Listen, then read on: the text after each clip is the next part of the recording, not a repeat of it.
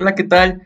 El día de hoy describimos los siguientes conceptos, los cuales son procesos y desechos, método FIFO, procesos para identificar problemas, just in time, y la última, satisfacción del cliente. Soy Jesús Iván Castañona Cuña.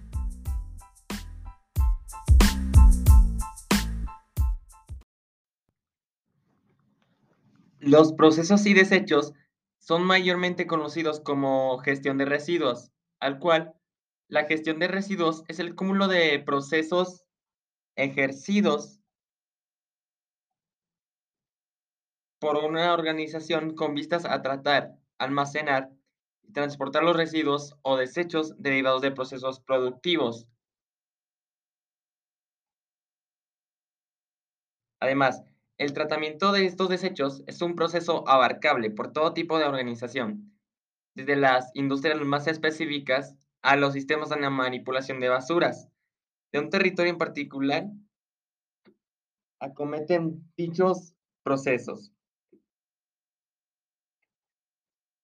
En el caso de las empresas, esta actividad puede ser realizada por personal interno o externalizarse a empresas más especializadas en esta labor. Además, cuenta con fase de cuenta con fases, la cual la primera es recogida y almacenamiento de residuos, lo cual los procesos cotidianos de todo tipo suponen la creación de desechos que es necesario reunir y almacenar como inicio del proceso de gestión de residuos. Transporte de contenido residual. En casos de altos niveles de toxicidad o radiación, este, este paso, digamos que es especialmente delicado y precisa equipamiento y personal altamente cualificado. Un ejemplo, podemos poner las personas de la basura. Un contexto.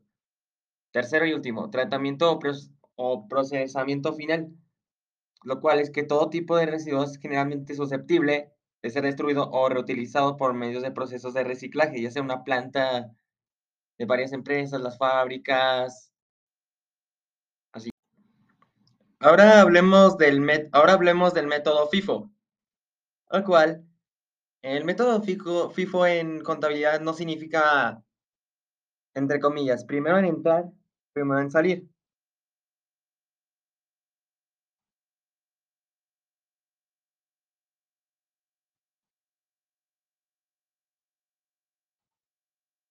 Bueno, en primer lugar, la definición de FIFO es first in, first out, que ya, lo dijimos.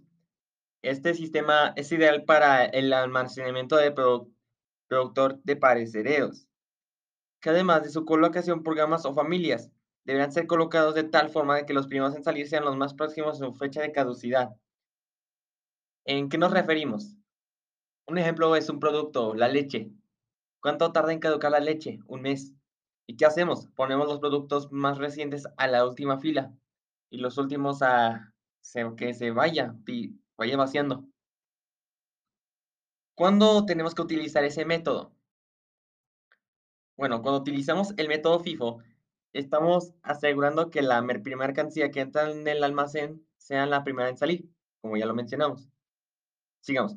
Si nuestro almacén es de productos perecederos, ya sea alimentos, medicamentos, cosméticos o productos que podrían pasar de moda, textiles obsoletos, como la tecnología.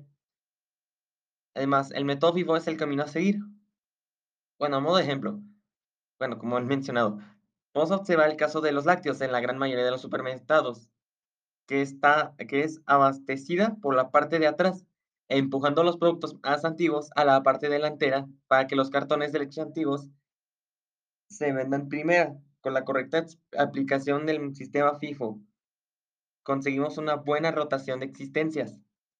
Las estanterías dinámicas constituyen uno de los sistemas de almacenaje convencional más extendidos que utiliza el sistema FIFO, al cual nos consiste en un sistema dinámico de paletes equipados con caminos de rodillos montados en pendiente para el desplazamiento por gravedad de las paletas.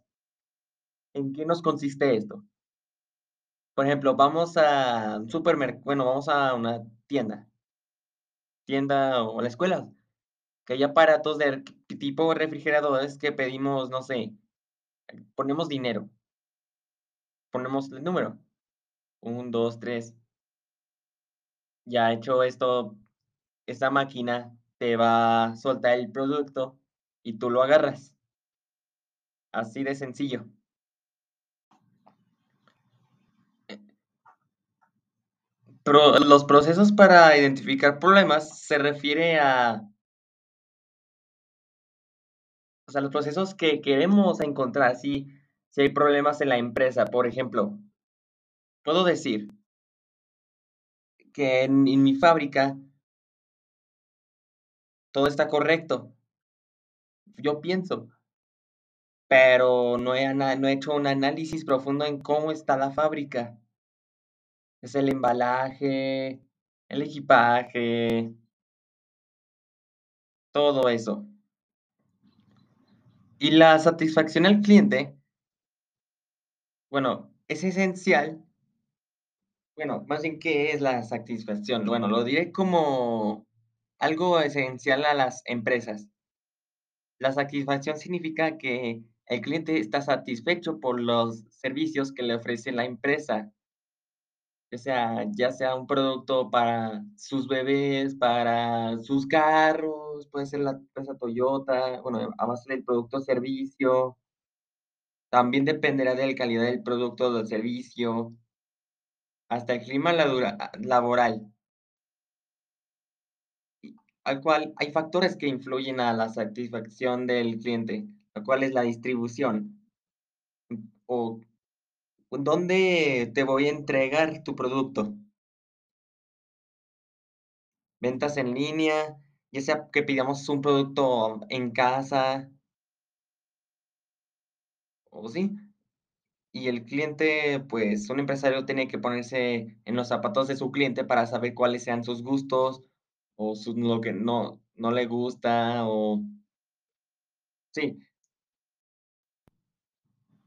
El el JIT, o Just in Time, podemos decir que es un sistema de gestión de inventarios, que podemos decir que se creó obviamente en Japón, en el 1980, con el fabricante de automóviles Toyota, bueno, ya que es estrella de la producción. Y para llegar en Japón no tardó mucho y las grandes empresas sabían que había mucha eh, competencia y tuvieron que implementarlo en su modelo. Además, hay varias características.